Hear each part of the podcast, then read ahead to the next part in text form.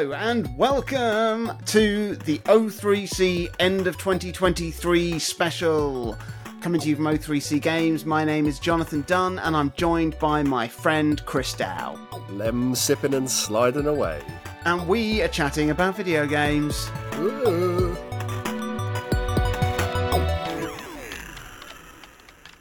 First of all, thank you so much for all of you who are listening to the show and who have listened and supported the show over the last 12 months, especially as we've gone through our big old whopping transition to a monthly podcast and uh, your patience as we found our feet with the format for our show going forward. We are absolutely thrilled to be on our Around the World in 80 Games Odyssey now, two destinations in the rearview mirror and uh, three more years of content stretching out ahead of us. Here we, go. We can do it. We'll be in our 40s by then. Oh Christ.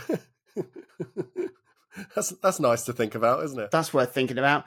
If you haven't already, please do sign up to our newsletter and join the O3C Discord. Links to both of those are on our website, o3c.games. Find us on social media at O3C Games on everything. Tell us what you're playing. Chat with us over the festive period and feel free to, uh, to drop us any questions or suggestions that you want to see us cover on the show in 2024. 12 months of gaming. We've done another 12 months, Chris. Uh, 12 laps around the Somehow. sun. No, that's not it. Somehow. Tw- No. 12, 12 moons lapped around the earth as it as it is Yeah, that's right. we've played a lot of games we've played a lot of games between us uh, we've done a lot of hours of gaming chris you try and do 32 games a year don't you 52. chris you try and do 52 games a year don't you I do, and 2023 is the sixth consecutive year that I've attempted to beat the reasonably ambitious 52 games in a calendar year. And originally, that was a challenge that was tied to an online message board that I was frequenting, basically because I could still access it at work. like it doesn't Nice. work anymore with my current school where I work now, so I can't do that in my downtime. But it is something I used to check in with. And for the last couple of years, that has also spiraled out now into its own feature for O3C dot games as well onto our website, where kind of at the end of each cycle, I, I write a little mini review of each game that I got through and I log how many hours it took to beat and that sort of stuff. Critical here is that what it takes to beat a game might vary. Mm. So for some, I might aim to get all the achievements or trophies. For others, it might just be to reach the credits, and that's good enough. For a live service game, not that I'm playing many of those, but if that was applicable, there might be other metrics that I'll try and use to say, okay, I've got to a full stop. I've beaten something. Now, 2023 has been significant for two reasons. One, it's the first year that you have joined in my footsteps, two clock, Mm. 52 games over the course of the year.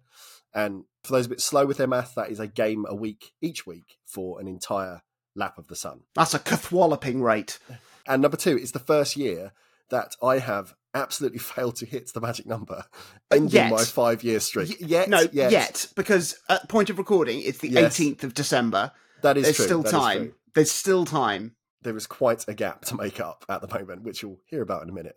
So it might not be impossible. It could be improbable, but eagle eyed fans of the show and eagle eared listeners of the show will need to check the website in the new year to see the final tally. So, Mm.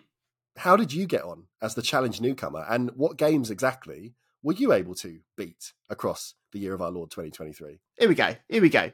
Vampire Survivors, Sonic Frontiers, The King's Dungeon, Metroid Oh. Prime 1, Metroid Prime 2, Dead Space, Metroid Prime 3, Metroid Prime Remastered, The Callisto Protocol, Farmside, Donkey Kong Country, Hogwarts Legacy, Dead Cells, Crano Origins, Resident Evil 4 Remake, Core Fault times 2, but I'm only counting that as one, Yeah. Gatto Roboto, Forest Burns Up in Smoke, Saturday Edition, Bloom, Life's Too Short, Ratcheteer Down the Oubliette, The Legend of Zelda, Tears of the Kingdom, Cranky Bird, The Legend of Zelda, Breath of the Wild Master Mode, oh. Brotato, Blasphemous 2, Trash Quest, Sea of Stars, Eterna Noctis, Summer Materna, Teenage Mutant Ninja Turtles, Shredder's Revenge, Cocoon, Lies of P, Gunbrella, EA Sports FC 24, Pokemon The Teal Mask DLC, Windowsill, Super Mario Wonder, Stars of the Screen, Fae Farm, Spider Man 2, When the Past Was Around, Dave the Diver, Dark Souls 3, and Pokemon The Indigo Disc DLC. That's some meaty stuff in there. That's it's ridiculous, isn't it? knowing obviously we talk about this stuff each time we do a podcast, but knowing the number of hours you put into the Zelda duology, Yeah, well over 300. knowing the number of hours that you put into Vampire Survivors, Yeah, 80. knowing the time that you put into you know any of the smaller AAA or, or big games like Lies of P or Fae Farm or any of those kind of you Yeah. know, moderate size releases as well. You have put the hours in. Yeah, I did my Switch year in review, and on Switch alone, it was 701 hours. Fucking hell, that's that's a long time. It That is, is a it? seriously long time. So that's 47. 47. 47 I- and I've still Ah. got I've still got some stuff on the go and I reckon I might be able to do 52 by the end of the year. So I I'm, I am going to try. I'm going to try. I think you will, and it makes me Yeah. upset a little bit. It makes me happy that you've enjoyed playing games, and it makes me upset that as the rookie, you have beaten me this year because I am. I'm not close. I'm not close. What about you? Would you like to hear the list? I'd I'm love to hear the list. Chris.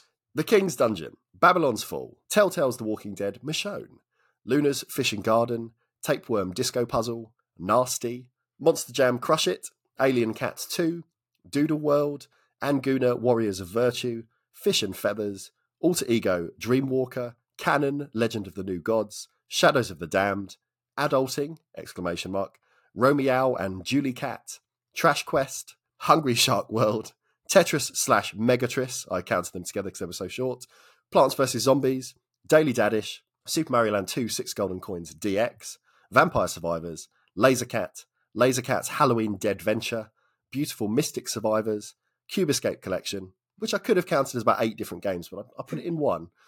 Tetris, Tetris, Full Void, Exo 1, Rusty Lake Hotel, Submerged, Fishing Vacation, Deep Space Waifu, Tetris 99, and Rusty Lake Roots, which was 37. A measly 37. Yeah. That's not bad. A lot of Tetris though, isn't it? It is. And Tetris 99 was what I was saying at the beginning about a live service game. You can't beat that. But I have beaten all of the special cups this year to unlock all the themes. So I thought that's all the new content there has been. So I added up the 25, 30 hours I played it for and said, that's that's your lot. You're having a completion for that as well. I mean, unfortunately for me, the latest completion, the Pokemon DLC, is uh, without a doubt the worst stuff I've played this year. Really. I mean, weirdly, I still feel utterly compelled to play through them both, despite Yeah. them being dreadful additions to a dreadful base game. Yeah. I mean, I think I said about Scarlet and Violet, uh, like the ambition is there, and there are like so many great ideas and genuine improvements to the core Pokemon game. Yeah. But clearly, Game Freak have only been given just a, a tiny fraction of time or budget or both Yeah, to measly that it's, it's, it's a gopping mess. And like Yeah. the baffling thing about certainly about this new game is that they're still introducing new mechanics that just make it just perform even worse. Yeah. Like you can now freely fly around the map, Oh, good. and it's like. What do you think that's going to do to the frame rate and the pop in and the horrifically ugly textures? Yeah. It just makes it all Yeah. the more glaring. It made me think earlier, you know, the Scenic Railway, Yes. the yes. the oldest wooden roller coaster that's at Dreamland in Margate. Yeah. It's like it feels like that, which is where you just feel the foundation of it has got no integrity. You just feel that it's like it's barely holding anything together. Yeah. But then it's like somebody goes, you know what? Fuck it, let's put a loop the loop on it. Might as well. Uh, yeah, I appreciate the ambition, but Love ambition. it's uh, it doesn't feel safe. it doesn't feel safe. I mean, good, goodness Yeah. knows what the future of that series is going to look like. I just really hope that they do take time to develop whatever's next, because even if like the Switch Two comes out, you know, next year, that's not that's not going to solve the problem no, because give, give them some time and some money and resources. it's the way of working that clearly needs to change. Yeah. It's a shame because, like I said, the ambition is there, the vision is there, and I, I do not think it's Game Freak's fault at all. It's just the the fat cats, the greedy fat cats. if that was one of the worst things you played this year, should we Mm. talk about some good stuff? Should we wrap up the year with some positivity? Let's do that. Let's absolutely Yeah. do that. Now, obviously, neither of us are gamers who are massively champing at the bit to play the very latest releases, you know, the big marquee AAA titles. So we're probably the worst equipped podcast to talk about the actual games of 2023. That's right. There are some exceptions, and we're going to talk about some of our favourite 2023 releases. And I'm Yes. going to start in a, a fairly obvious place, which is with Legend of Zelda Tears of the Kingdom Ah, That's good, isn't it? it's a very very good game and i've i've said so much about this game already not just on the main podcast here but in the spoiler specials i've been doing with casper covering every inch of this game we've done three of those of a planned two-parter, uh, and we're probably not even halfway through covering No. uh, what we want to with that game, and we we're, we're, we're planning on on on continuing those next year as well. I really like the idea of it being episode three of two. yeah, yeah. But I'm still baffled at how incredible the game is. It's not just that it elevates everything from Breath of the Wild to a whole new level. It's not just that it's got the most brain bafflingly extraordinary mechanics in the game that literally makes any other sandbox game pale in comparison. It's not that they've developed the world so incredibly well, not only like thematically and narratively, but topographically with the sky and the depths and the caves the game still looks absolutely outstanding. It performs outstandingly well. Yeah, it's not got like flawless 60 frames per second, but none of that ever stands in the way of your experience. Like it's the polar opposite of Pokemon in that respect, where it's just they've clearly just taken the time and it shows what you can achieve on such a low powered console if given that time and the Yeah. you know the right support and I'm sure budget. It's the best gameplay experience you can get in a game. It really is. And to top it all off, it's wrapped up in the most incredibly epic story that truly delivers on 30 years of storytelling in this series. And for the first time, properly justifies the title of The Legend of Zelda. It is just extraordinary stuff. It really is. I'm so gutted that you haven't played it through to completion, so I can Yeah. probably talk about it with you yeah, like I never thought I'd play through Breath of the Wild again because it was so unfathomably big to tackle. And I'll tell you why that hasn't turned out to be true in a little bit. Hmm. but I really do think that Tears of the Kingdom is just too big a task to start afresh. It feels too overwhelming to start yeah.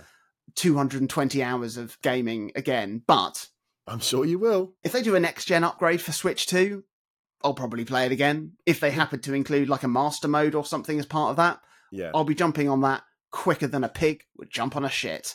But also, give it five years, I'm going to want to play it again. yeah. What 2023 stuff have you played? Well, I didn't finish Zelda. I played it. I can echo that it's very good, but I did not finish it. A game that was cool, Super Mario Wonder. Oh, yeah, great game. We all knew it would be good because it's a Mario game, and you kind of make certain assumptions, but it wasn't guaranteed, I think, to be this good.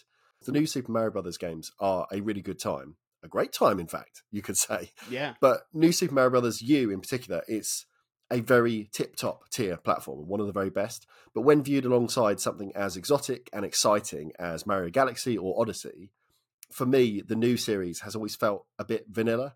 It's kind of it's doing probably the best example of the archetypal run and jump game. Mm. You know, the image that you would see in a visual dictionary alongside platformer. but it's just a bit safe when kind of viewed alongside something a bit more madcap like 3D Land or 3D World or any of those titles. So how nice then for Wonder to somehow have been able to extrapolate all the joy and surreal nonsense of the 3D Mario games, but retain the purity and the readability of the 2D titles amidst all the excitement. Because every game in the new series has always felt great to play, but visually it's where they just feel maybe a bit plain sometimes.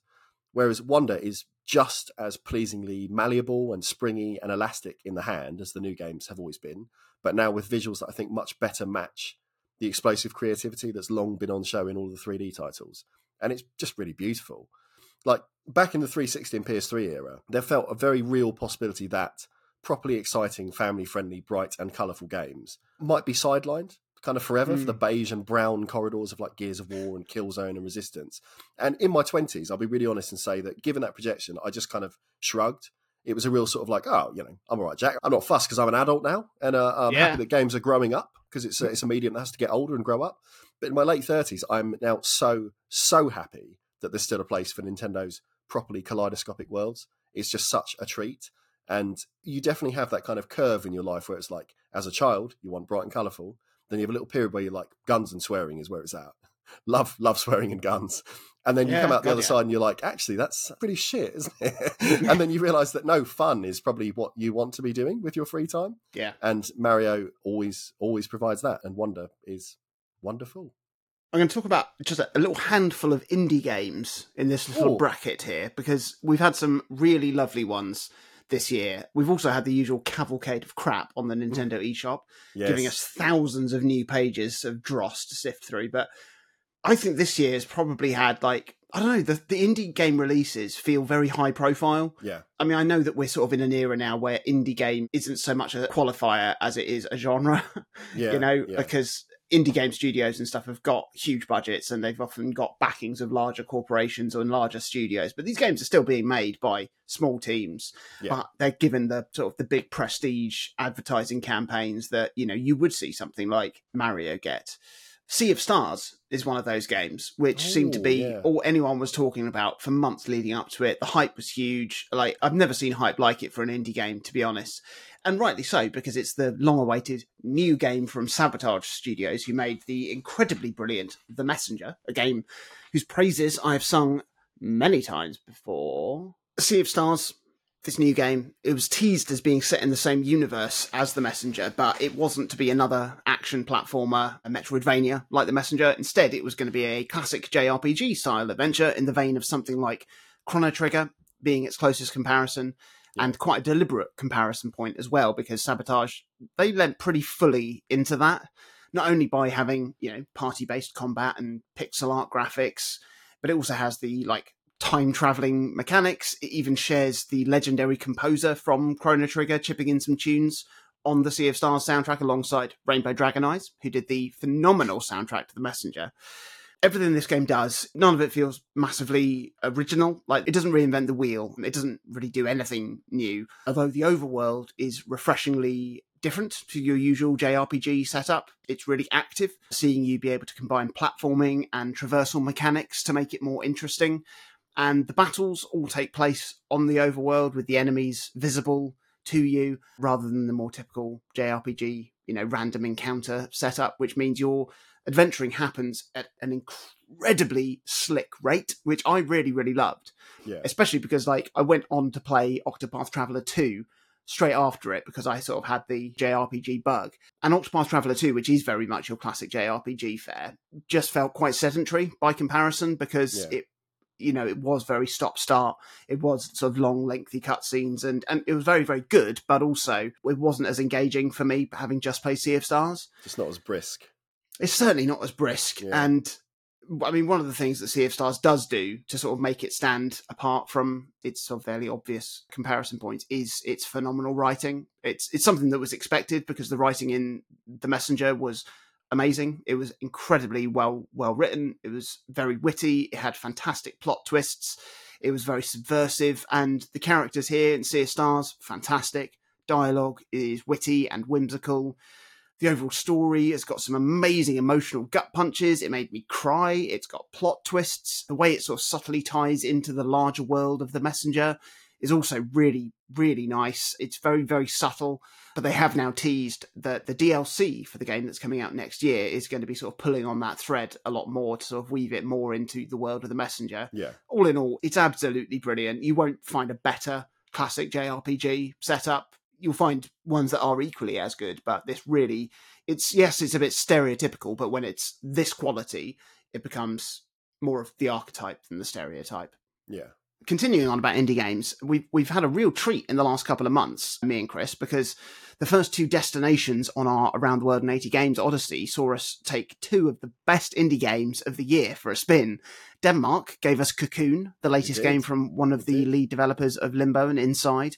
Cocoon is a significantly less macabre affair, but is equally as beautiful in its clarity of design and the sheer brilliance of the execution of its puzzle mechanics, seeing you have to keep track of literal worlds within worlds within worlds within worlds. It's absolutely stunning. Uh, it's available to play on pretty much all platforms and it's well well well worth your time if you like your puzzle games with just a real twist and just stuff that you just wouldn't expect. It's staggering and last month's destination, South Korea, gave us Dave the Diver, a game that I was Dave. gagging to play as soon as I clapped eyes on it earlier in the year. And I was thrilled that it came to the eShop in perfect time to play it for the podcast. As with Cocoon, you don't have to trawl that far back through your podcast feed to listen to our full thoughts on these games. Dave the Diver is really brilliant. It combines great hunting and like survival mechanics for its deep sea diving sections and it's got fast paced, overcooked style mechanics for its restaurant running section, mixed in with brilliantly witty dialogue, so many great characters, and just the most amazing amount of mechanics in there. Even after rolling the credits and putting 20 or so hours into the game, I was still unlocking whole new areas of the game to play, and every inch of it is a joy to play. and they've just released, point of recording last week, a free piece of DLC, which is a lovely crossover with the fellow indie fish 'em up Dredge, Yeah. which is also on my list of games to play. yeah, I saw that. I plan on diving literally straight into Dave the Diver to try this out now that I've knocked the indigo disc on on its head and it's lying in a fucking pokey grave. In the bin. But still, three absolute top tier indie games this year. Fantastic. What else, Chris? Something totally different. Takes us right back to the beginning of the year, I think February time. Theatrhythm Final Bar Line, Mm. dumb name aside, is just a really good rhythm game. And if you like rhythm games like me, it's a really good time. Like, I make the joke every time it comes up, but it's not a lie that this is my favourite Final Fantasy game, Yeah, with Chocobo GP a close second. yeah, of course. when Final Bar Line launched, I was a bit concerned at first how it would feel, given that the first two entries were on the 3DS and they used the resistive touchscreen to tap Mm. inputs. But I needn't have worried because the button and analog controls are arguably probably providing more precision once you're used to the setup. So as soon as you're used to it, it plays really nicely. There is so much music in this game that it is obscene. You know, there was a small window back at the start of the year when I thought, for some reason, I might aim to beat everything in the game. But I very quickly realised that this was like a fool's errand, you know, proper fucking clown car thinking. Because the the content here is just so ridiculously plentiful. It would have meant that my completed games tally was even more paltry than it ended up being. Yeah. You know, this is the type of game I could have got to the credits. I could have beaten the main story of Theatrhythm, but because in my head I was like, well, I'm gonna I'm gonna get the highest rank on every single song. I just like ground away at the same chunk to begin with, and then once I sort of got bored, thirty or forty hours in, it's like, oh, I'm never gonna finish that, am I? but anyway, it's great. It's great. Props to Square Enix as well for the post-launch support too. You know, it's had regular DLC drops. I paid into ahead of time. Like I basically pre-ordered the super deluxe mega edition on the eShop, so it would just appear on my console when it was released. Mm. And it's meant that across the year I've just reaped the rewards endlessly. And those drops have only recently finished. I think they are done now. But the final song list is like over 500. And on top of the constant trickling of new songs to tap along to, it's also had nice quality of life updates and patches, which meant that the game has been tweaked and refined to ensure that it's as robust in mechanics and back end as it is in setlist. You know, for a lesser known Final Fantasy offshoot that not that many people care about, for being totally honest, it's great to see this level of commitment to the game's diehard fans and community. I really love how this whole series makes songs feel like a proper quest or adventure. Yeah. And you've always got like a little team of four characters from a whole range of Final Fantasy games. You're equipping them with a variety of skills or passive upgrades. And then as you are fighting through each song, you've got your little pals kind of having a little Barney at the bottom with a variety of Final Fantasy mobs and enemies underneath the note charts. And it's a really small addition. You know, it's really no more than Guitar Hero having a little band play behind the note highway. But it makes the game feel far closer to an RPG than it has any right to. And I think it's really captured something of the Final Fantasy spirit, even though this is just a totally different genre that it's built around. Music's great, everything about it's great. It's just a really, really solid rhythm game for music game fans and Final Fantasy heads alike. Just top, top stuff. Another little bracket of games that I just want to quickly cover from this year is remakes and remasters. Yes. Obviously, given the technical opportunities offered by the latest hardware generations, it's not surprising that so many developers are revisiting older games to give them very shiny, ray traced coats of paint or using it as an opportunity to build an older game again from scratch and realize it in more modern detail. I find it difficult to justify these games in like game of the year conversations, even though they may be some of the best games I've played this year. Yeah. And 2023 gave me personally three of those. Firstly, Dead Space, Mm. which is a remake of the original Dead Space. And actually, I don't know if this was like a from the ground up remake or not, because it feels exactly the same to play it. But it does look jaw droppingly good on the PS5 with all of the dark and spooky corners of this tragic spacecraft it just rendered in immaculately glory, gory, terrifying detail.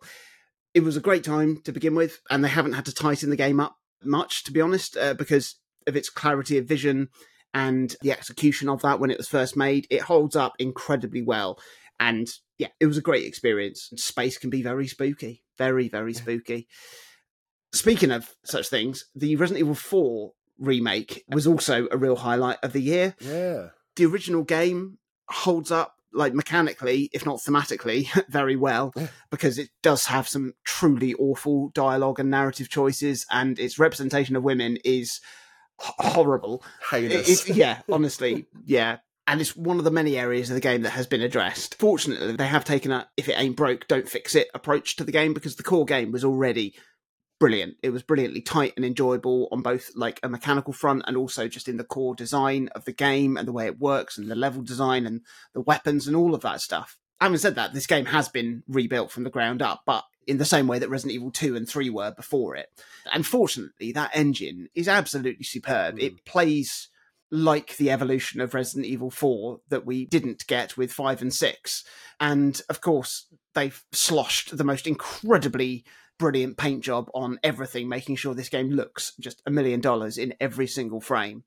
Just as when I replayed Resident Evil 4 on the Switch a few years ago, and when I revisited it in VR on the Meta Quest, the game always delivers an outstanding experience. It is truly one of the best games ever made, and now, yeah, it's even better thanks to some, you know, nice quality of life upgrades, core improvements, and modernization of the controls, and obviously the incredible new graphics.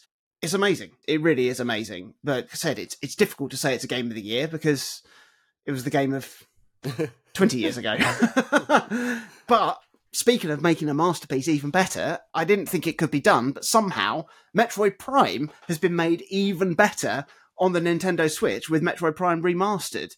And like an HD trilogy pack of Metroid Prime 1, 2, and 3 has been bandied about the chat rooms literally even before the Switch was a thing. Back when ridiculous, Wi- isn't Wind it? Waker HD and Twilight Princess HD were out, saying, "Oh yeah, we'll get a Metroid Prime trilogy HD." Uh, but even in my wildest dreams, I wasn't expecting what we got. Like I was expecting a fairly bare bones porting job with some HD textures and some modern control improvements, much like the PrimeHack emulation ports that I play through on the Steam Deck this Yeah. year. I played through all three games and had a great time because they're they're good games, especially the first one. And the textures were upgraded with HD textures and you know dual stick controls implemented. And thankfully, we see a if it ain't broke, don't fix it approach to the core of this game as well, because the core game is absolutely spectacular. But what we did get is the most staggeringly beautiful paint job that made my jaw drop quite fully. Like I couldn't believe it when I saw the reveal trailer. Honestly, it looked like one of those things where it's like, oh, Sonic looks amazing in the Unreal 5 engine, or, or that sort of thing.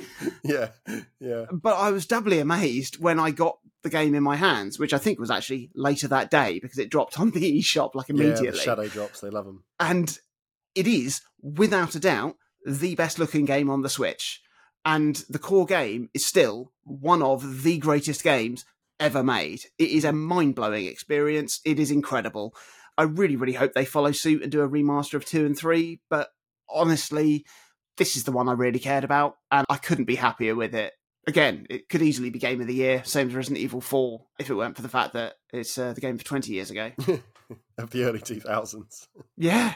But still, what incredible games. Like that they hold up that well with just a few tweaks of modernization. You know, amazing stuff. Really amazing stuff. So typically, most of our playtime this year was confined to games that were not released in 2023. Yeah. They may have been new to us in 2023, or they may be games that we just revisited again for a fresh 2023 playthrough, as it was in my case when I immediately started a fresh playthrough of Breath of the Wild Madman. following my 220 odd hours in Tears of the Kingdom. Absolute madman. Clearly, 220 hours wasn't enough for me. I wanted more, and more I had. And the really nice thing was that it allowed me to play Breath of the Wild in master mode for the first time. I'd poured over every inch of the DLC when it was released in the succeeding months following Breath of the Wild's original release. But the one thing I wasn't prepared to do at that point was play an entirely new, fresh playthrough of the game, having spent hundreds of hours completing it. Yeah, yeah. And at the time, I didn't really consider what a playthrough in master mode would really be like. I knew it would be harder, sure, but beyond that, I didn't really see the appeal of doing it. It's something that began to, like, I don't know, just percolate in my brain as I reached the end of my time with Tears of the Kingdom. And almost in reaction to the endless creative possibilities in that game, I started to think of the appeal of. It's ridiculous calling Breath of the Wild this, but think of the appeal of a smaller, stripped down Zelda affair. A limited tool set. yeah, and like the idea of returning to the Hyrule of Breath of the Wild with it's still enormous world existing on just one more manageable plane and its more basic abilities with only probably about a billion creative possibilities as opposed to the trillions in Tears of the Kingdom.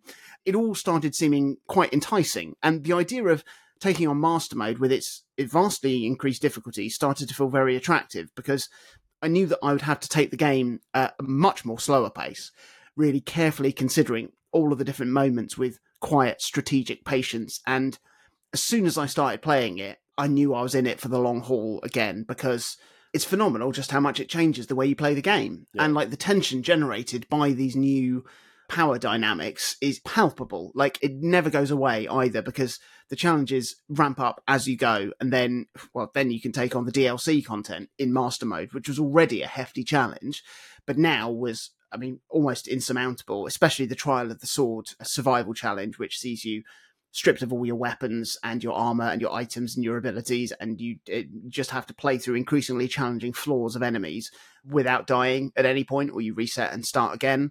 It took a lot of perseverance, but I did eventually make it through, powering up my Master Sword to its full power and yeah. using that power to plow through the other DLC, the Champion's Ballad which was still no mean feat. And then I unlocked the Master Cycle, the motorbike that allows you to yeah. ride around Hyrule uh, with yeah. incredible speed and fury. And the entire adventure just took on a whole new life of its own, like quite different to what I experienced in my first playthrough of Breath of the Wild. Also, very, very different to what I played through in Tears of the Kingdom. And it was uh, just a fucking incredible time. Like I said on the pod back when I was playing it, but to anyone who thought that just because Tears of the Kingdom builds, iterates, and improves on nearly every aspect of Breath of the Wild, that Breath of the Wild is somehow now a redundant game, you could not be more mistaken. Yes, I mean, Tears of the Kingdom is a better game, but Breath of the Wild offers a significantly different experience that still makes it very, very worth your time. I put 95 hours into it. That's that's mad on its own. I, I beat all the shrines and all the DLC there's only a handful of the shrines that are a bit of a pain, which are the ones that you have to use the gyroscope for. Because let's not forget, this was a Switch launch title, yeah. and it was still sort of you know showing off some of the technical capabilities of the console. But everything else in the game was absolutely incredible. And I think to top it all off, like it really says a lot that I've sort of bookended.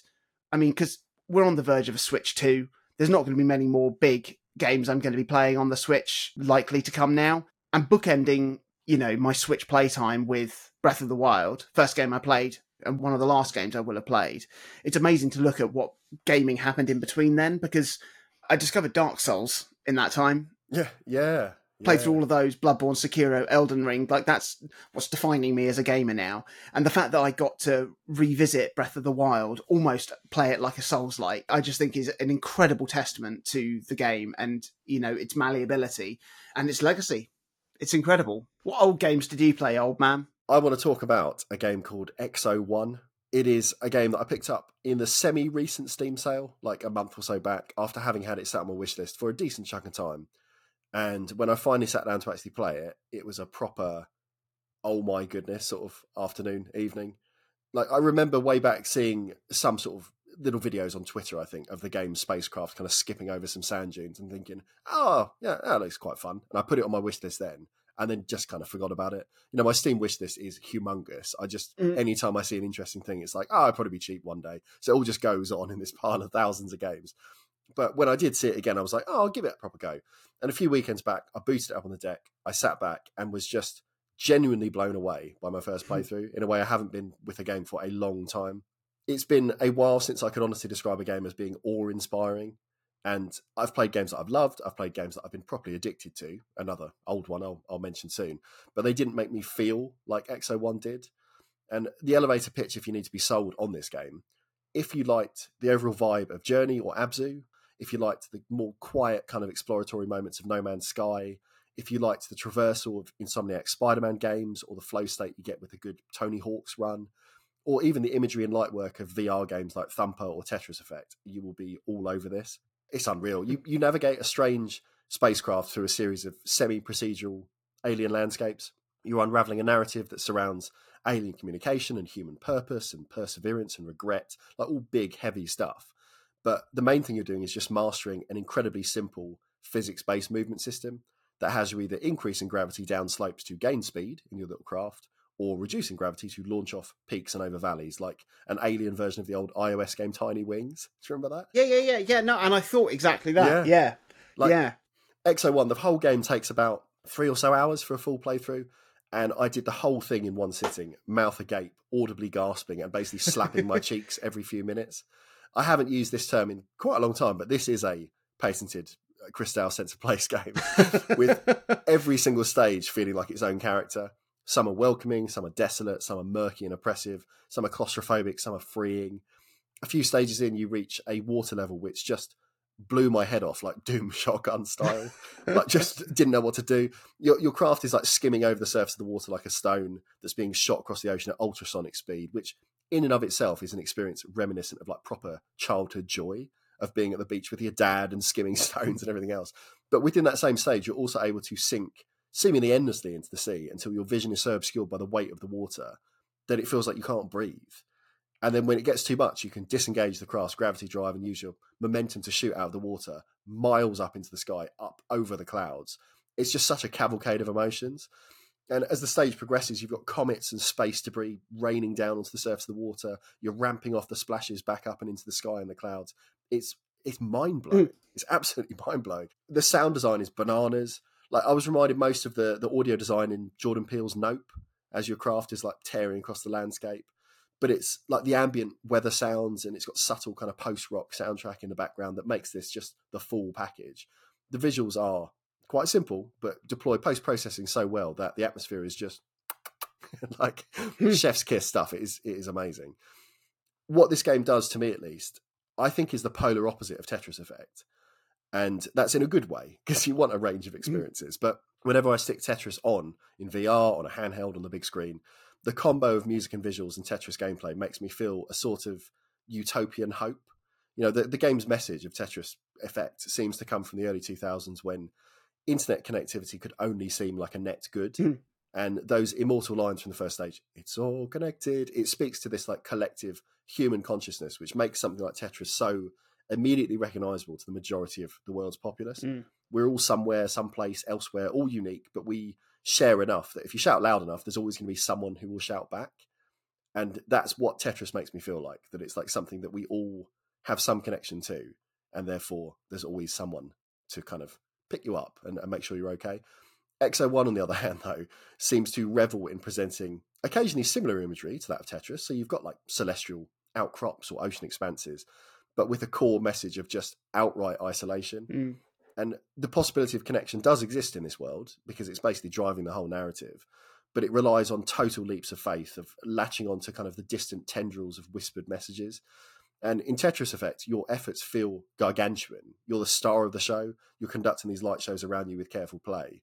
But in Exo One, you're reminded time and time again that you are just a speck on the surface of these vast planets, and they are the focus, not you. You know, the, the landscapes are permanent, but you're just a temporary little blip that is skimming along until you're not. Mm. like, I, I won't spoil anything else, but if you've got half decent PC, if you've got Steam Deck, which is where I played it, if you've got an Xbox, just go and play it it's been due to come to the PlayStation for two years now and hasn't materialized. So it could be that that's just not going to happen. But I really want to recommend this game very, very highly. And we won't have time to do it today because this episode is going to be 12 years long. But I want to propose we do like a top 100 update episode at some oh, point Oh yeah, next year. Yeah, yeah, yeah. Easter time. for Jesus, yeah. Because Exo One is absolutely on there for me. It's got to be on there somewhere. And s- speaking of which, a game that would definitely be on my top 100 list, extraordinarily high up, is probably my biggest gaming highlight of 2023 outside of Tears of the Kingdom, and that was Eterna Noctis. Oh, you like that one?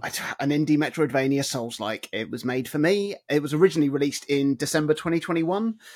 I'm really glad that I didn't play it then when it was first released because apparently it released with a fair few bugs and performance issues.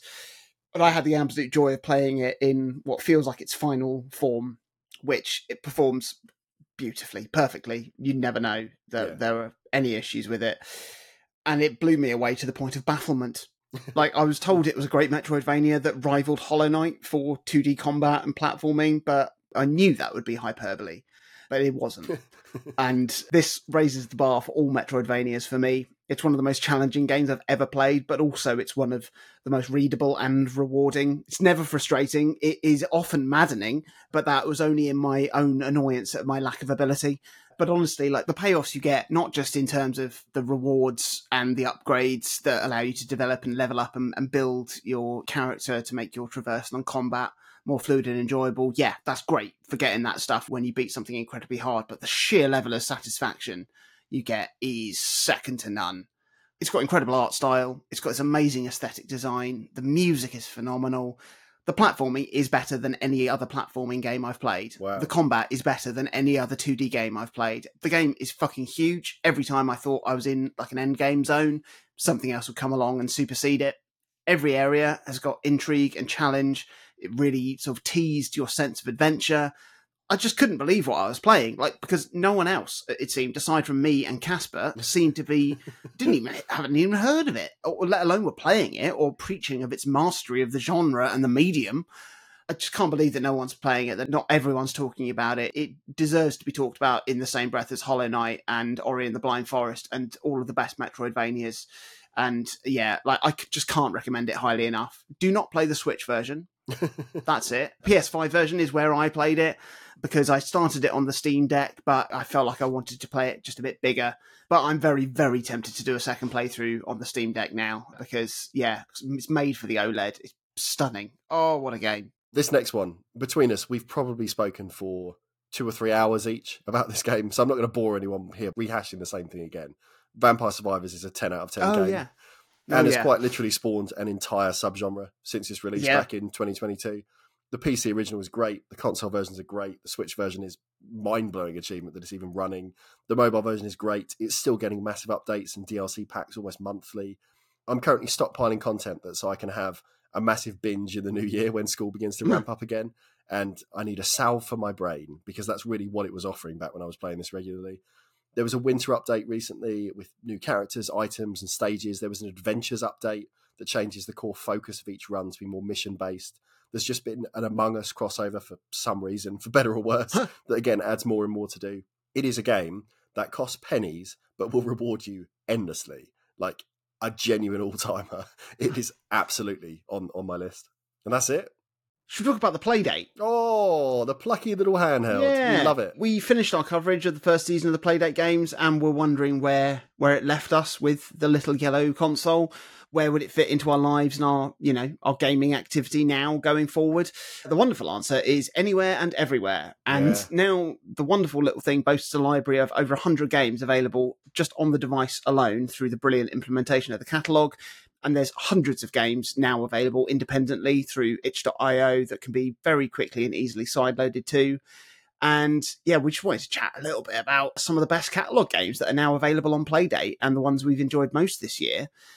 And Core Fault is the game that captured my imagination at the beginning Mm. of the year, thanks to the It's a good one. brilliant developer diaries that the developer Squid God made, who deftly chronicles the highs and lows of the development of each of his games, giving you a rare insight into the inner workings of what it really takes to bring a game to completion. It turns out the real challenge isn't writing good characters, coming up with cool mechanics, or even making a great title screen. It's just getting ladders to work. ladders there aren't in Core Fault, but what there is at the centre is an ambition to essentially make Vampire Survivors on the Playdate. Yeah. Do they manage to do it? Yes. But with the help of fellow developer Dave Makes of Mixolumia fame, uh, together they create exactly what they set out to do. But finding out all of the hurdles they had to overcome in bringing their vision to reality really makes you appreciate what they've done to a, you know, a really huge amount. The game is really good fun, although my second playthrough did highlight some of the weaknesses in the game's overall balance. But that satisfying gameplay loop that Vampire Survivors does so well is very, very present here and is concentrated into uh, like a bite sized experience that still gives you that dopamine drip feed. And it's just really, really good fun. And I'd love to see a sequel at some point. Like it feels now that developers are really starting to eke out the potential of the playdate. Like some of the games that are coming out now are just technically ridiculous. Yeah, uh, Getting yeah. the playdate to do what, it's doing. And I would really love to see Squid God and Dave Makes return to Core Fault and maybe you know I, I don't I don't know what these tricks are that people are doing to essentially make Rocket League on the Playdate, but I'm sure they do. I'm sure they know what, what they are, and they could implement some of these things and start to sort of unlock the true power of the Playdate. And a, a Core Fault Two could utilize some of those brilliantly and make something even bigger and better. But yeah, it's a very very good game. I, I definitely definitely recommend it. And also P Racing, that, that game that I alluded to there, is a, a very good game available on the catalogue just a full 3D racing game that also has Rocket League in it. Why not? It's got like an open world mission mode as well. yeah, like Driver. Stupid, stupid game. It's really good. I really love the Playdate. When season one wound down, when we finished talking about all those games on the podcast for for our own season, we were kind of thinking out loud as to what games would come next from the console's ragtag bag of indie developers. And as much as I thought I wanted more big stuff like Saturday Edition, it's become more and more clear that mostly I was just desperate for games like the two I'm going to mention today that could be pocket mainstays for train trips for the foreseeable future. Mm. And the first one I want to talk about, we've mentioned quite a few times across our newsletter, across episodes, is Medial. Mm, yeah. It is a brilliant logic puzzle. You get a five by five grid. In each row, you're trying to fit a triangle, a circle, and a square. No line, either horizontally or vertically, can include two of the same shape, and that is it. And yet, in a hundred or so stages that I have played through, the game has never become stale, and there are hundreds more to play through. But mm. the way it uses hints feels really, really fresh because instead of just saying a kind of a number system like Picross uses, it uses these medial clues, which will tell you which shape ought to sit in the middle of the three in any particular line. And having that information coupled with a few other symbols that let you know where shapes must or must not be it seems to be able to produce near limitless variations of puzzle. Some that are really tough that you have to really, really work at and kind of cancel things out in your head. Some that are a bit more breezy and easy to kind of work out. But it is as good as any logic puzzle I've played. And it's let down only the slightest bit by a tiny lack of polish. It's not on the catalogue yet, but it is on itch.io. It's a few dollars. It's probably going to be on sale over Christmas as well. If you have a play date, please check it out. It's a big, big recommendation I know from both of us. It's a good, good time. Very, very good game.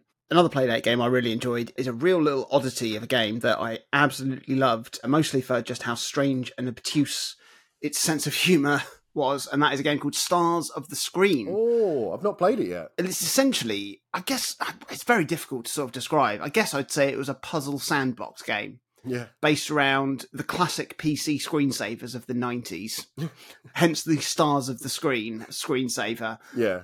Yeah. How exactly does it sort of do this? Ooh, don't know really. Uh, it's so difficult to explain. Like you'll be spawned into essentially a screensaver, and pressing a button or turning the crank will cause it to do something, maybe. But you just need to play around and manipulate it a little bit to get to reach a point where it will then, I don't know, like peak, and then you'll transition yeah. to another screensaver but it's the way the game really subverts itself that made me smile the most. There's always a way to interact with it, like even in the menus or in the transitions or when you think you're doing something else, it's really doing something different. There's always seems to be like some other secret to wheedle out. There's probably a whole bunch of stuff that I didn't find, but I just really enjoyed seeing what would come next or seeing what would happen if I did this. And so many times I'd be rewarded for me, it's the ultimate toilet game. yeah. It allows you to sort of reach a very sort of zoned out hypnotic state whilst you allow your body to do whatever it is it needs to do. Yeah. And yeah, I really recommend it. It's been a real joy of a little game that I found. It just couldn't exist anywhere else other than the Playdate. It's brilliant. Following on from Medial is a game that is so polished it may as well have a diamond sheen because Sparrow Solitaire is my pick for Playdate Game of the Year, I think. Oh, yeah. It's Mahjong, but it's the most beautiful Mahjong you've ever seen. And when I uploaded some footage of it to TikTok, someone sarcastically commented, I'm not spending $200 to play Mahjong. But for me, probably would have been worth it. Yeah. like when we were focusing on the Playdate Weekly, I feel like we were always looking for every pair of games to do something to kind of stand out to make their mark or carve their niche. Mm. But the games I've spent probably the ensuing time curating on my device have been games like Quandino, which is a recent Tetris game that's overtaken Rainblocks as the best on the machine, or Smolitaire, which is the console's best suite of card games, or Soko, which is just a simple Sokoban implementation, or Medial, or, or Sparrow Solitaire, or Sketch Share Solve. Like I think Sparrow Solitaire is probably the best puzzle game on the machine. Like it is available on the catalog. despite being one of the more pricey offerings at $10, I think, as an effective time killer ever ready in your pocket, it's been priceless. It really was. Like I mentioned it way, way back when, when I was moderating my GCSE exam, there was a lot of time I just had to sit in the room and look after the work because the exam board believes that someone might come in and steal it or do it for the children when they're not present. but I was just sat there and thinking, well, I'll just do a few rounds of Sparrow Hotel then if, I, have got half an hour. And I loved it. I loved it. There must be some games, some 2023 releases that we still need to play. Yeah, yeah. There's games that I've started, uh, things like Diablo 4, I need to finish. Baldur's Gate 3, which has been, you know, sort of lapping up a lot of Game of the Year awards. Ghostrunner 2, Exo 1, I need to finish. I've started playing that and yeah. it's extraordinary. I need to finish playing that. I really want to play Alan Wake 2. I've also got Mortal Kombat 1 that I've made a start on. I always seem to find my way to playing the Mortal Kombat games, even though I don't like beat 'em up games. I just love Mortal Kombat. They're a lot of fun. How about you? What apart from Tears of the Kingdom? Oh, the list is so big. Like it's always big because outside of I think Zelda that I did play, I just didn't finish Mario Wonder and a few standout kind of big indie games like Cocoon. I didn't play anything that was particularly yeah. kind of like contemporaneous to this year. Bomb Rush Cyberfunk came out and it's like a spiritual successor to Jet Set Radio. Oh yeah. And even though Jet Set Radio has never been my favorite extreme sports game, it's a Sega classic. You know, a lot of people said, "Oh, it's the most Dreamcast game of the year," and that made me sit up and go, "Oh, I'll put it on the Steam wish list," and they just never got around to it. Yeah. I know I've got to play more Tears of the Kingdom. You, have mentioned it so many times. I loved every minute that I did play of it, mm. but I just fell off like I always do with big games. It's a wider problem I've had for years and years that I get this very particular fear of missing out on other things. You know, if I'm enjoying an experience that I know is going to take me a long time, another chunk of me is always going, well, I'm worried that a minute spent here is a minute not spent somewhere else. And it's like an eternal yeah. grass is greener thing. So, you know, as much as I loved the 30, 40 hours I played of it, the weird rat part of my brain was constantly going, yeah, well, that's 30 or 40 hours you could have spent amongst 100 other things. And I just don't know how to break that. The one I, I genuinely did want to play, but I'm holding out for a physical release in the new year, very crisp title, was Digital Eclipse's The Making of Karateka. Digital Eclipse are nowadays a team who have made a huge name for themselves as the like de facto go-to teams for retro compilations and collections. Like they did the Cowabunga collection for Turtles, they did the Atari 50th anniversary collection in the last couple of years alone. And Karateka is the game designed and developed by Jordan Mechner prior to Prince of Persia. So it's got a strong ah. lineage. And they've basically, Digital Eclipse, been doubling down on their mission to make retro compilations, to essentially be closer to playable digital coffee table books. That's amazing. So Atari 50, for example, has a wealth of supplementary materials and interviews and facts and documentary clips alongside a tremendous wealth of playable games. And they're all accessible through interactive timelines. So you can say, oh, well, that was happening in the world. And then this game released. And then this happened to Atari afterwards. And it's a, a really interesting way of being presented with old stuff. Yeah, that sounds incredible. Because otherwise, if you're just dipping in and out of like a list of ROMs in an emulator, you don't have any context for what is happening around them you know, you might read a little segment about a particular game, watch a clip of the original developer talking about its genesis, and then one click later, you're having a go yourself and you get a proper feeling for what they were doing. Karateka represents a slightly different direction. Well, not completely different per se, but it's even more focused. So this lets you see almost every facet of the development of the 1984 game. It lets you play all the playable prototypes. It lets you see interviews, initial design documentation, just the works. And it's a game that I know Limited Run are doing a physical copy at some point next year. And to be honest, that's the only reason I've held off playing it to date because I think I'd be all about seeing that kind of timeline of stuff and really getting a feel for how this is made and why and why it was the way it was at the time. So yeah, looking forward to obviously playing it eventually, but also seeing what Digital Eclipse do next. I think there's rumours at the moment that they're putting a collection together of Jeff Minter stuff. So that's like TXK that I have on my list and Tempest and all these kind of old arcade games and, and modern reworks of that kind of style. And I think that'd be a fantastic thing to kind of thumb through in a digital sense as well when that eventually comes out at some point in the future. Before we award our official Game of the Year awards, which you've probably already guessed what, what yeah, they're going to be. It's pretty easy. Let's quickly look ahead to next year, 2024. What stuff are we looking forward to and what stuff do we hope is going to happen? Weirdly, there's not that many things that are nailed on releases that I know are coming that I'm really looking forward to. Insomniac have said that their Wolverine game is going to be 2025. I'm always more than happy for games to take longer than I want because they will be better. But we've apparently got the Elden Ring DLC coming in February. That's the the current rumor in the rumor mill, but it will definitely be coming at some point next year, and I, I cannot wait. A game that I'm definitely looking forward to is Prince of Persia: The Lost Crown. which is a fast-paced action Metroidvania set in the Prince of Persia world. It looks absolutely amazing. It's made by the team that made the Rayman Legends game and Rayman Origins, so it's got fantastic pedigree. I think it could be something really fantastic, and it's a January release. Hmm. I'm also looking forward to the third part in the Cat Quest trilogy Oh, uh, yeah. game that, that you got me into. You bought it for me for Christmas about two or three years ago, Yeah. and yeah. uh, Cat Quest Three, something like Pirates of the Car- Catra Be- B- Perbian or something. They're really, I don't know. It's they're got really pushing the twist to it. boundaries, aren't they? Pushing the boundaries they're, of really, they're, they're trying hard. They're Yeah. trying hard, and hopefully, Fantasy Life I Oh, I forgot that was even a thing. because they did a little coverage of it recently on like the latest like level five is what's coming soon thing, and I started to get quite excited about it. Mm. There's more Nintendo remakes coming. Mario versus Donkey Kong, which was a really good Yeah. Game Boy Advance game. Yeah.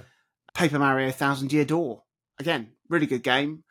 Neither game I, I think will really benefit from an HD paint job. It's like Super Mario RPG. It's why I haven't leapt at getting that because I don't think it's going to feel massively different to play, even Yeah. though it will look nicer. I suppose the benefit is just that it's more accessible. That's true. You know, more people can play it because not everyone has a GameCube knocking about or wants to mess around with with emulation. yeah, For like Thousand Year Door or something like that. I don't think we're going to get Metroid Prime 4. No, I don't. I don't know if Hollow Knight Silksong is finally going to come out next year. It feels like it should, but then it also felt like it should come out this last year. I don't know. I don't know. How about you? What stuff is is nailed on coming out next year that you've got your eye on? I'm quite keen to play a new Earth Defense Force. Oh yeah, You know, it's a series I really like. It's really fascinating that it is now almost an annualized franchise. Mm. You know, once upon a time it was a bargain basement PS2 game, and these days you get a new numbered entry most years. Like I can't claim Mm. to have kept up, but it's exciting to know that next year we're actually getting two EDF games. You've got the numbered sequel Earth Defense Force Six, and then you've got the first sequel to the blocky Voxel spin-off Earth Defense Force World Brothers as well. So I'll probably play one of those in some capacity. There's a new Test Drive Unlimited game that I've recently heard about after yeah, playing the first one for a bit on the Steam Deck, just out of nowhere. That's quite exciting. You know, it's its first sequel in almost 15 years. yeah. It might be a game I pick up on the PS5, as I don't think it's going to run spectacularly well on the deck, but we'll see. It's being developed this time by a team called KT Racing and not Eden Games, who did the, the original Duology back in the noughties and early 2010s. But it could be good. It could just be a Forza Horizon ripoff. Don't know really. Luigi's Mansion 2 is another one getting a remake. Yeah, I don't really know what the point is. Like, if anything, I want to see Luigi's Mansion 3 backported to the 3DS. Yeah. to make use of the stereoscopic screen. yeah. You know, where is my 3D Pocket Edition of Mansion 3? Bloody cowards. I know, right? But seriously, it's a really good game. If more people get to experience it, 3D or otherwise, that is a net win. And the last thing, I was not even aware this was a, a game that was coming out, but you've uh, mentioned it in our notes. There is a, a semi sequel to Thumper Yes, called Thrasher yes. that I've just been watching footage in the background, which is another VR first rhythm action thing. yeah, You know, Thumper they called Rhythm Violence. This looks like it could be basically down that same road. If it comes out for the, the PSVR 2, I'll buy a headset. I know you will. I know you will. That'll be the one that does it. You know. It really will, because Thumper is is astonishing. And I, well, if this does half as much, it, it could be a great, great title. So we'll see on that one. Yeah. Thrasher. Do you think we're going to get the Switch 2 next year? Uh, It seems all but confirmed. Yeah, late holiday. I think if we do, it'll be kind of November time next year. It's not going to release as an OLED, and that disappoints me. Yeah. It, it there's no way it will. There's No. no way it will. I mean, it's not going to change me buying one. Mm. It might mean that I play more of it docked than handheld. We'll see. Probably won't though. But I just really hope they nail it. I really hope they nail it. I hope that it simultaneously delivers what everyone's crying out for, which is like obviously a lot more sort of technical grunt, Yeah. but also doesn't ignore the fact that they're Nintendo and they're going to want to subvert something and go, you thought you would want this, but what about this? But not too much, because I don't really care about the fact that the controllers come off, or Yeah. the fact that it's got gyroscopes, or the, the fact that I can put one of the controllers to my forehead and it knows what my heart rate is, or Why not? It's the best feature. It's one of them. I think it's going to be interesting to see what they do in terms of backwards compatibility. Yeah. It doesn't affect a lot of people. You know, I, I've got a big physical Switch collection, but lots of people are not going to be bothered. It's just, you know, now there's two things under the TV if I want to play both. Yeah. No big deal. But I think the biggest thing that's going to stop this being a potential success is if they stick with the same cartridge format they've been using, they're always going to come up against storage constraints. Yeah. And if they want bigger games, if the idea is to have a more powerful console that can kind of better match current gen machines, it's not going to happen as long as we're limited to 32 gig cartridges. It just won't Yeah. happen. So the only solution I can see is if they say there is a Switch cartridge slot and there's also a different type of media that is going to, you know, in the same way like that they did with the DS. yeah, exactly, with the, the GBA slot. So they've got form, but it'll be interesting to see what actually happens there because there's been such a big cottage industry around physical releases for the Switch. Mm. And I think a lot of people would feel quite burned if they suddenly couldn't access that library going forwards. I certainly would. Yeah. You know, I would deal with it, but I would be upset. What is your biggest hope and wish for 2024 gaming wise? If the Switch 2 came out and it had a Mario Odyssey successor, Super Mario Iliad. the, as you have often called it, I think I think it should be, and I think that would make me feel good. Mm. you know, one of the last times I think there was only good in my whole mind was the kind of month I was playing Super Mario Odyssey. That's fair enough. Anytime anything bad happened in the day, it was like, why would it matter? Because on the train home, I'm going to be playing Odyssey. yeah. so if if we can recapture that kind of halcyon time, it will automatically be one of the best gaming years of all time. So I'm holding out hope for that. Do you know what I really hope? I'm hoping for a surprise launch title for Switch 2, which is a brand new 2D Zelda game, oh, which I think is the only thing that could, could conceivably been developed alongside Tears of the Kingdom because it requires such different setup in terms of dev teams. And also because I've been playing through A Link Between Worlds on 3DS, which is now 10 years old, silly. I would love to see a third part in the Link to the Past trilogy released as a launch title on the Switch 2. It would be extraordinary. Well, you heard it here first, listeners.